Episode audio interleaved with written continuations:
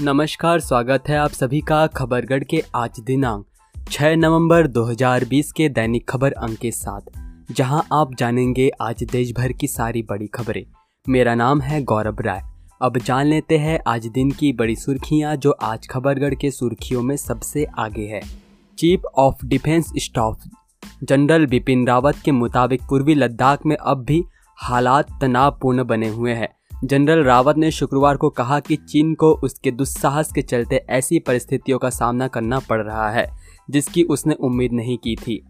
रावत ने कहा, हमारा रुख स्पष्ट है कि हम वास्तविक नियंत्रण रेखा में कोई बदलाव स्वीकार नहीं करेंगे। राजधानी दिल्ली में कोरोना वायरस के बढ़ते मामलों के बीच केंद्रीय स्वास्थ्य मंत्री हर्षवर्धन ने गुरुवार को राज्य सरकार से उन सभी को टेस्टिंग अनिवार्य किए जाने को सुनिश्चित करने के लिए कहा। जिनमें रैपिड एंटीजन टेस्टिंग में नेगेटिव रिपोर्ट आने के बाद इसके लक्षणों का विकास हुआ हो।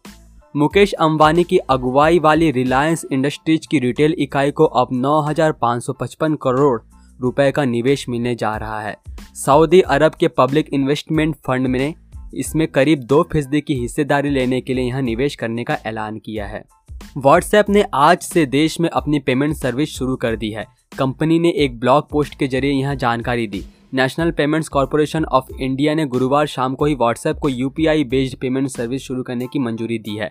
व्हाट्सएप फेसबुक की सब्सिडरी कंपनी है। अब खबरें राज्यों से।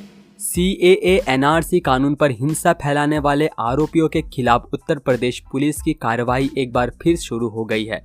पुलिस ने लखनऊ में कई जगह आरोपियों के पोस्टर्स लगाकर लोगों से उनकी सूचना देने की अपील की है।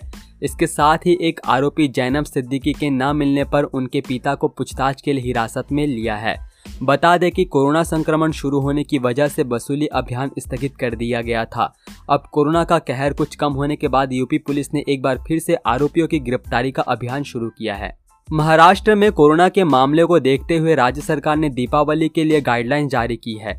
सरकार ने कहा है कि कोरोना संक्रमण की वजह से जिस तरह बाकी त्यौहार सादगी से मनाए गए, वैसे ही दीपावली का त्यौहार भी सादगी से मनाया जाए। राज्य सरकार ने कहा है कि पटाखे ना जलाए तो बेहतर होगा क्योंकि इससे पर्यावरण को नुकसान पहुँचता है और वायु व ध्वनि प्रदूषण बढ़ता है। कोरोना महामारी के मद्देनजर पटाखे फोड़ फोड़कर पर्यावरण दूषित करने के बजाय संरक्षित करने पर ध्यान दे। दीपावली दियो का त्यौहार है, इसलिए ज़्यादा से ज़्यादा दीप जलाकर त्यौहार मनाएँ। Central selection board of constable Bihar ने उन 2019 के तहत कांस्टेबल भर्ती के लिए फ़िज़िकल एफिशिएंसी टेस्ट आयोजित करने के लिए रिवाइज्ड डेट जारी कर दिया है।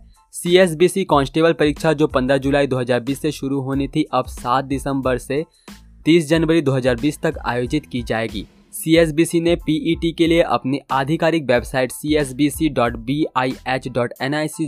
पर पूरी शेड्यूल जारी की गई है। उम्मीदवार इस लिंक पर क्लिक करके पीईटी e तिथियों को चेक कर सकते हैं। पश्चिम बंगाल में लोकल ट्रेन सेवा 11 नवंबर से फिर से शुरू होगी। रेल मंत्री पीयूष गोयल ने गुरुवार को इसकी घोषणा की। पश्चिम बंगाल में पूर्वी, दक्षिण पूर्व रेलवे और सरकार के अधिकारियों ने लोकल ट्रेन सेवा फिर से चलाने के लिए एसओपी तैयार करने के लिए गुरुवार को बैठक की। गोयल ने एक ट्वीट में कहा, रेलवे 11 नवंबर से पश्चिम बंगाल में उपनगरीय सेवाओं को फिर से शुरू करेगा। पर्याप्त सुरक्षा उपायों के साथ यह यात्री सुविधा बढ़ाएगा और लोगों के लिए सुगम यात्रा की सुविधा प्रदान करेगा। अधिकारियों ने कहा कि सेवाओं को फिर से शुरू करने के लिए दक्षिण पूर्व रेलवे को मंजूरी दी गई है। केंद्रीय मंत्री नरेंद्र सिंह तोमर ने गुरुवार को एक बार फिर दावा किया है कि मध्य प्रदेश उपचुनाव में सभी 28 की 28 सीटें बीजेपी जीतेगी। उन्होंने कहा कि कोई ऐसा वाजिब कारण नहीं है जिसके चलते जनता ने कांग्रेस को वोट दिया हो। नरेंद्र सिंह तोमर ने बीजेपी में अंतर कलह के चलते पूर्व विधायकों को दिए गए नोटिस के सवाल पर कहा कि मध्य प्रदेश का नेतृत्व तय करेगा कि कहाँ क्या हुआ है। कोविड 19 महामारी के बीच ही तमिलनाडु और पुडुचेरी में हॉकी खिलाड़ियों ने अभ्यास शुरू कर दिया है। अभ्यास में सभी प्रकार के दिशा निर्देशों का पालन किया जा रहा है। तमिलनाडु में कोविड 19 के कारण कई प्रतिबंधों के बाद भी करीब पैंसठ खिलाड़ियों ने इस अभ्यास में भाग लिया है। राजस्थान सरकार ने माल एवं सेवा कर राजस्व में कमी की भरपाई के लिए केंद्र के कर्ज प्रस्ताव को स्वीकार कर लिया है। इस प्रस्ताव को स्वीकार करने के बाद राजस्थान को विशेष खिड़की सुविधा के ज़रिए 4,600 करोड़ रुपए से अधिक मिलेंगे। वित्त मंत्रालय ने कहा राजस्थान सरकार ने जीएसटी के क्रियान्वयन की वजह से राजस्व में कमी की भरपाई के लिए पहला विकल्प चुनने की सूचना दी है। कर्नाटक में गुरुवार को कोविड के तीन हज़ार एक सौ छप्पन नए मामले सामने आए और 5,723 मरीजों को अस्पताल से छुट्टी मिली। प्रदेश में गुरुवार तक रिकवरी दर चौरानवे दशमलव सात शून्य फ़ीसदी और मृत्यु दर एक दशमलव तीन चार फ़ीसदी रही। पैसेंजर कार के निर्माण में गुजरात अब तेज़ी से देश का सबसे महत्वपूर्ण केंद्र बनता जा रहा है। Society of Indian automobile manufacturers के आंकड़ों के अनुसार वर्ष 2019-20 में भारत में 21.75 लाख पैसेंजर कार का उत्पादन हुआ, जिसमें से 7.10 लाख कारों का उत्पादन गुजरात में ही हुआ। इस तरह देखें तो देश में बनने वाली हर एक तीसरी कार मेड इन गुजरात है। उड़ीसा में काले रंग के बाघ देखे गए हैं, जो दुर्लभ प्रजाति के हैं। दुनिया में काले बाघ कहीं और नहीं पाए जाते हैं। भारत में सिर्फ़ सात या आठ काले बाघ ही बचे हुए हैं। उड़ीसा में काले बाघ मिलने से वन्य जीव प्रेमी हैरान है। मौजूदा समय में इनकी कुल संख्या सात या आठ ही है। इन्हें मेलेनिस्टिक टाइगर नाम से जाना जाता है। मोस्ट वांटेड चोर को तेलंगाना से गिरफ़्तार कर लिया गया है। हैदराबाद पुलिस ने इस कुख्यात के पास से काफ़ी सामान भी बरामद किया है। पुलिस ने बताया कि अखिलेश के साथ उसके दोस्त को भी पकड़ा गया है। हालाँकि अभी उनका एक और साथी शकील फरार है। पुलिस ने जानकारी दी है कि इस चोर ने बीटेक की पढ़ाई बीच में छोड़ दी और फिर चोरी की घटनाओं को अंजाम देने लगा।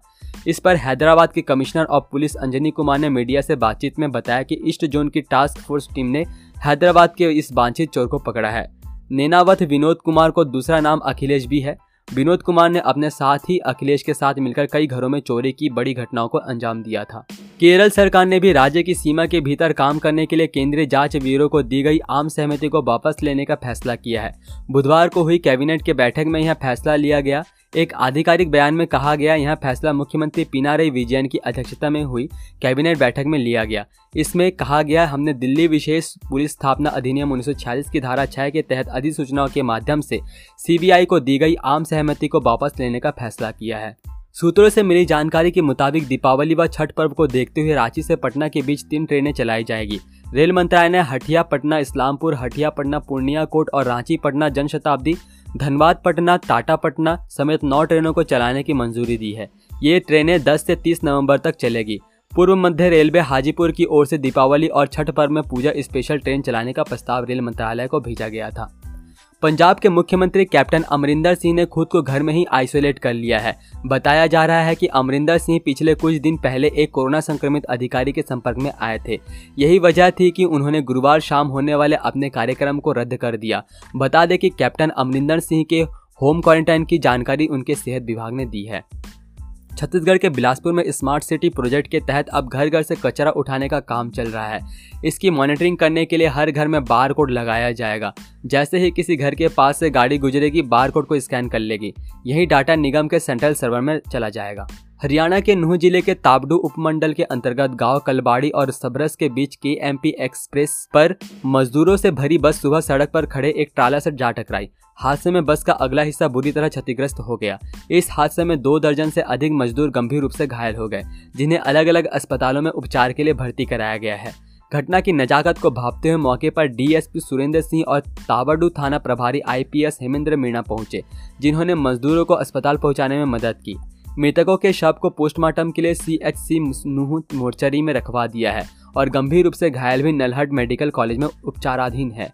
दिल्ली में बढ़ते प्रदूषण और कोरोना के मामलों में तेज़ी से हो रहे इजाफे को देखते हुए पटाखों पर बैन लगा दिया गया है।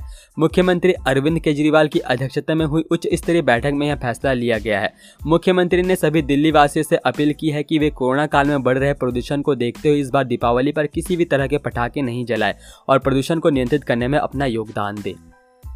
जम्मू कश्मीर में निषेधाज्ञा का उल्लंघन कर नए भूमि कानूनों के खिलाफ प्रदर्शन करने वाले पीपुल्स डेमोक्रेटिक पार्टी के 19 नेताओं ने जमानती बांड पर हस्ताक्षर करने से मना कर दिया। संबंधित अधिकारियों ने बताया कि 29 अक्टूबर को पीडीपी के कई नेताओं ने श्रीनगर में नए भूमि कानूनों के खिलाफ एक रोष मार्च का प्रयास किया था। जानकारी के मुताबिक बॉन्ड पर लिखा था कि मैं केंद्र शासित जम्मू कश्मीर के स्थायी नागरिक है।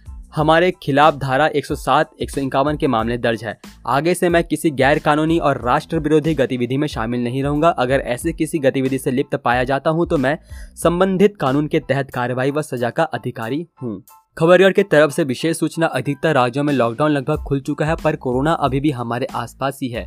इससे बचने के लिए सरकारी दिशा निर्देशों का पालन करें। अगर आपको सर्दी जुकाम, गले में दर्द की परेशानी हो तो नेशनल हेल्पलाइन नंबर नौ एक एक एक दो तीन नौ सात आठ शून्य चार छः या टोल फ्री नंबर एक शून्य सात पाँच पर डॉक्टर से निःशुल्क परामर्श ले। व अपनी आँख, नाक और मुँह को छूने से पहले अपने हाथों को धो ले। सावधान रहे, सुरक्षित रहे। बदल कर अपना व्यवहार करे कोरोना परवार। आप सभी के लिए ये सारी जानकारी मैंने और खबरगढ़ की टीम ने जुटाई है। अभी के लिए इतना ही। देश दुनिया की बड़ी खबरों के लिए हमारे साथ बने रहे। जय हिंद, जय भारत।